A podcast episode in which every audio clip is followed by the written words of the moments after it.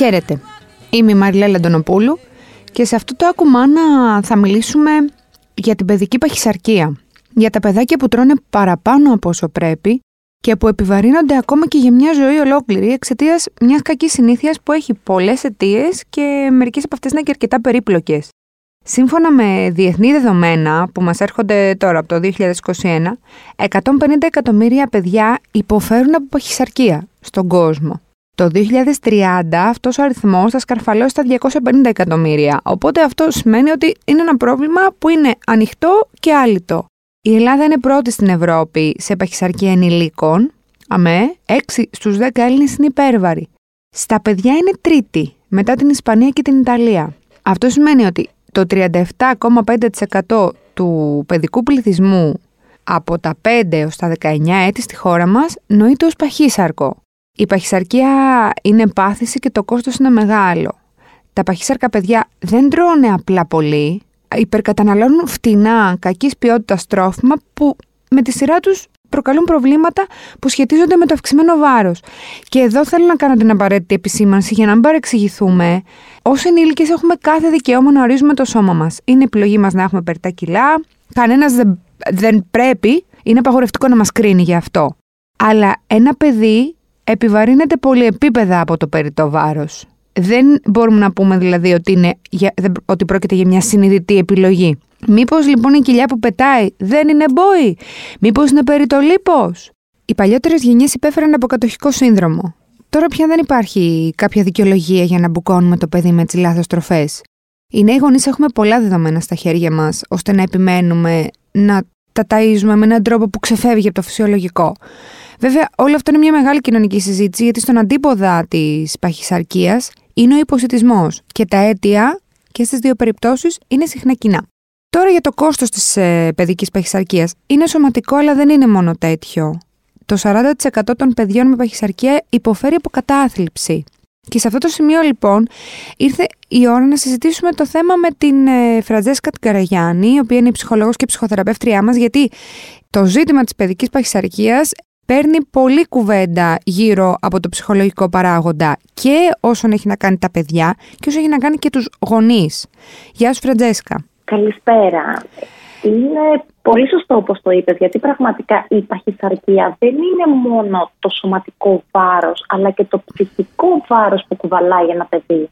Είναι σύνθετη, ε, σύνθετη κατάσταση, να το πω έτσι. Α, ακριβώς. Καταρχάς να πούμε ότι ως παιδική παχυσαρκία ορίζεται η υπερβολική ποσότητα συσσόρευσης λίπους στο σώμα, η οποία επηρεάζει όλη την λειτουργικότητα και την υγεία του ατομου και φυσικά είναι ένα συναθήλευμα παραγόντων, δηλαδή το ότι κρύβεται πίσω από την παχυσαρκία, ποια είναι τα αίτια και τι οδηγεί τελικά ένα παιδί στην κατανάλωση φαγητού. Ε, υπάρχει κάποια ηλικία που αυτό αρχίζει και γίνεται συνειδητά ή δεν υπάρχει λόγος να το συζητήσουμε; Θέλω να πω ότι ε, είναι ένα μικρό παιδί το οποίο τρώει πολύ, έτσι. Πώς πρέπει να το αντιμετωπίσει ένας γονιός, ένα παιδάκι μικρό, Δηλαδή πρέπει να πει ότι έλα, εντάξει, είναι φαγανό, δεν πειράζει. Ή είναι και αυτό ένα καμπανάκι που χτυπάει; Νομίζω ότι από τα τρία έτη και μετά, από τα τρία πρώτα δηλαδή έτη και μετά, οι γονείς θα πρέπει ε, να απευθυνθούν σε κάποιον ειδικό εάν βλέπουν ότι το παιδί έχει ροπή στην κατανάλωση φαγητού πάνω από το φυσιολογικό. Δηλαδή, δεν, ε, ακόμα και από την προσχολική ηλικία θα πρέπει ε, να μας προβληματίσει η υπερβολική κατανάλωση φαγητού. Όχι όπως παλαιότερα που λέγαμε ότι αυτό το παιδί να πάει σχολείο και θα το δούμε. Όχι, νομίζω ότι χρειάζεται να εστιάσουμε την προσοχή μας από την προσχολική και ηλικία. Έρευνες δείχνουν βέβαια ότι ακόμα και το βάρος με το οποίο γεννιέται ένα παιδί σηματοδοτεί ή όχι τη διάπλασή του μετά στην ζωή του. mm Τότε είναι πιο σύνθετο το ζήτημα. Ε, είναι σύνθετο. Ακριβώς γι' αυτό είναι το θέμα πώς πώς πρέπει να το πιάσουμε κιόλας τώρα. Γιατί ακριβώς επειδή είναι μια μεγάλη κουβέντα και έχει πολλά παρακλάδια, πρέπει να το πάμε λίγο πιο συγκεκριμένα. Πάμε λίγο στα, στα οργανικά και τα νοητικά προβλήματα που μπορεί να επιφέρει σε ένα παιδί η παχυσαρκία. Ε, ένα, η παχυσαρκία, η υπερβολική κατανάλωση φαγητού δεν είναι μόνο ε, το αισθητικό κομμάτι. Ξέρεις που πολλές φορές δίνουμε έμφαση ότι η αγάπη μου μπορεί να μην αυτό να σε κάνει να έχεις α, χαμηλή αυτοεκτίμηση, να μην έχεις φίλους, να έχεις κοινωνικά, δηλαδή κοινωνική απομόνωση. Αλλά πολύ σωστά η παχυσαρκία επιφέρει πολύ σοβαρά οργανικά αίτια καθώς περιορίζει την εξελικτική πορεία του παιδιού. Δηλαδή, ε, πολλά παχύσταρτα παιδιά, λόγω των προβλημάτων που, που δημιουργεί το πάχος στα οστά, δεν, ε, δεν παίρνουν το αναμενόμενο ύψος που θα μπορούσαν δηλαδή να πάρουν και την ηλικία τους λόγω επιβάρυνσης των οστών. Μάλιστα. Ακόμα βλέπουμε ότι μπορεί και κάποια κομμάτια, ας πούμε, μέρη του προσώπου να μην έχουν τη σωστή διάπλαση ε, λόγω της παχυσαρκίας. Αυτά είναι λοιπόν σημαντικά οργανικά και αυτό που είπες τώρα για, την, για τη διάπλαση και τα λοιπά είναι αυτό το ανέφερα και πριν ότι αυτό που λέγανε οι παλιοί ότι ξέρεις, α εκεί έχει κυλίτσα ε μωρέ μπορεί θα, πάρει, θα το πάρει ύψος αυτό τώρα είναι πολύ αθώο να το λέμε και μπορεί να... Όχι, να είναι σημαίνει... το αντίθετο. Ακριβώς το αντίθετο, ναι, ναι, ναι. Είναι το αντίθετο. Εξαιτίας αυτής της κυλίτσας περιορίζεται και το ύψος που θα μπορούσε αυτό το παιδί ε, ως ενήλικας να έχει στη ζωή του. Και εκτός ότι έχει και πολλά προβλήματα, ακόμα και στον ύπνο τα άτομα, τα παιδιά ε, αντιμετωπίζουν, στο προσδόκιμο ζωής, εννοείται διαβήτη. Γενικά είναι, έχει πολλά και σωματικά αίτια, πέρα από ψυχολογικά. Πάμε λίγο στα ψυχολογικά και στα νοητικά. Ε, ναι, είναι αυτό που είπες πολύ σωστά. ότι Το βλέπουμε ότι η παχυσαρκία συνδέθηκε πάρα πολύ με την κατάθλιψη. Δηλαδή, τα παιδιά τα οποία έχουν ε, μειωμένη διάθεση, είναι λίγο πιο κλειστά στον εαυτό τους, ε, καταφεύγουν στο φαγητό. Διότι το φαγητό ουσιαστικά τι είναι, οτιδήποτε δεν μπορεί να υποθεί με λόγια, καταβροχθίζεται μέσα από την τροφή. Ε, ε, δηλαδή, ο θυμός, ε, η θλίψη, η αρνητικότητα, όλα αυτά καταπίνονται μέσα από πολύ μεγάλες ποσότητες φαγητού. Βέβαια το παιδί κάπου το βρίσκει αυτό το φαγητό. Θέλω να πω... Ναι. Θα το πω έτσι όπως το σκέφτομαι. Φταίνε οι γονείς δεν φταίνει οι γονείς, αλλά σε ένα μόνο, μάλλον δεν φταίνει μόνο οι γονείς, αλλά έχουν ένα πολύ μεγάλο μερίδιο ευθύνης δυστυχώς και σε αυτό το κομμάτι της διατροφής του παιδιού.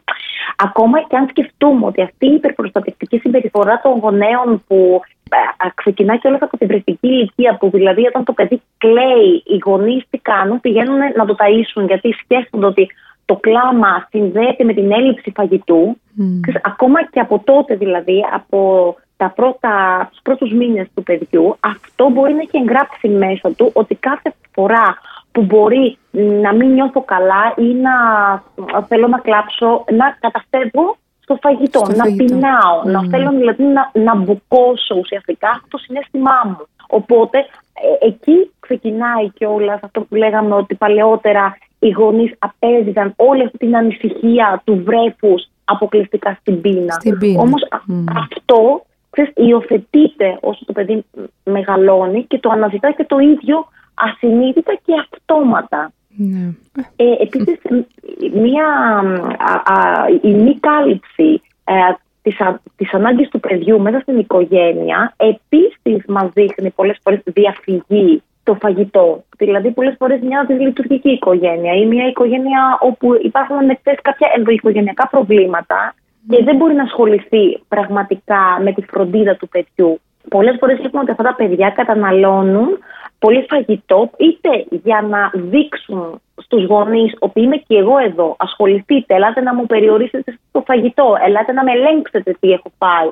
Δηλαδή, πολλές φορές τα παιδιά ασυνείδητα μπορεί να το κάνουν αυτό για να τραβήξουν και την προσοχή των γονιών τους ή να τους πούν με έναν τρόπο βοηθήστε μας, φροντίστε μας, είμαστε και εμείς εδώ. Αυτό κρύβεται ουσιαστικά πίσω από την ανάγκη ενός παιδιού να τρώει πολύ, σωστά; Δηλαδή είναι κάτι. Που... Ναι, ναι, ναι, ναι. Είναι, είναι από τη μία καταβροχτίζω όλη αυτή την ανία που νιώθω, τη βαρεμάρα, τη θλίψη, προσπαθώ να την καλύψω μέσα από το φαγητό. Από την άλλη είναι και να προκαλέσω τους γονείς μου ότι κάτι δεν πάει καλά γιατί παίρνω βάρος, οπότε να έρθουν να μου βάλουν κανόνες, να μου βάλουν όρια. Mm, mm. Και επίσης και πολλές φορές βλέπουμε ότι η παχυσαρκία είναι μια ανάγκη για προστασία.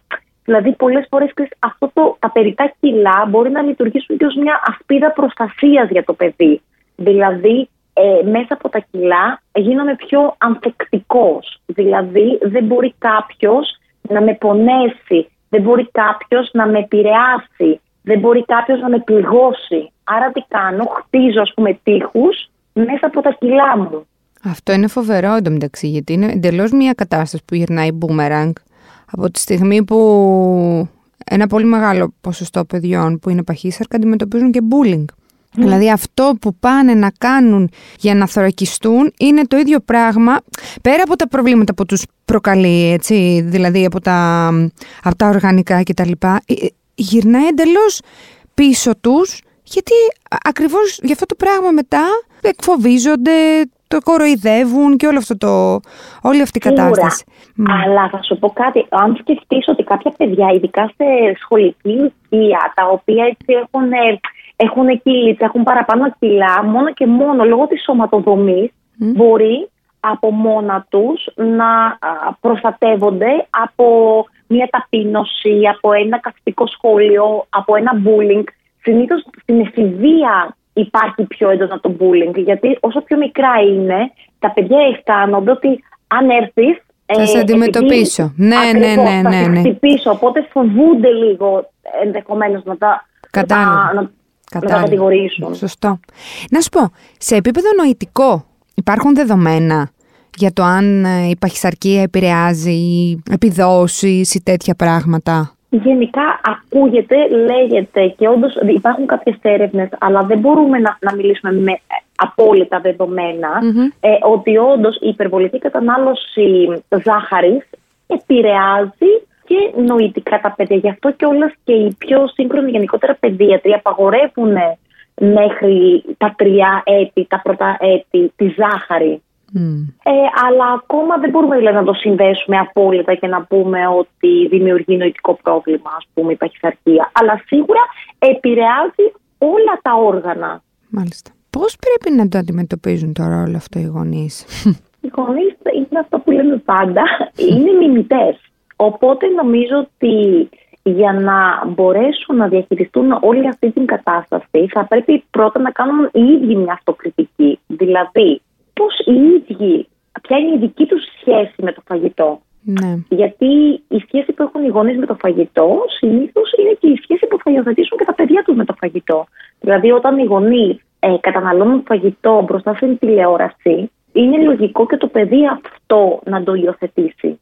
Και αυτό είναι ό,τι χειρότερο, γιατί τη στιγμή που υπάρχει μια τηλεόραση, ε, ασυναίσθητα τρώ την διπλάσια ποσότητα, γιατί δεν υπάρχει ο κορεσμός, υπάρχει η, αμηχα... η αμηχανία εκείνη την ώρα. Η σύνδεση ναι, ναι. βλέπω, τρώω. Και δεν απολαμβάνω ε, και όλο το φαγητό μου όπως πρέπει.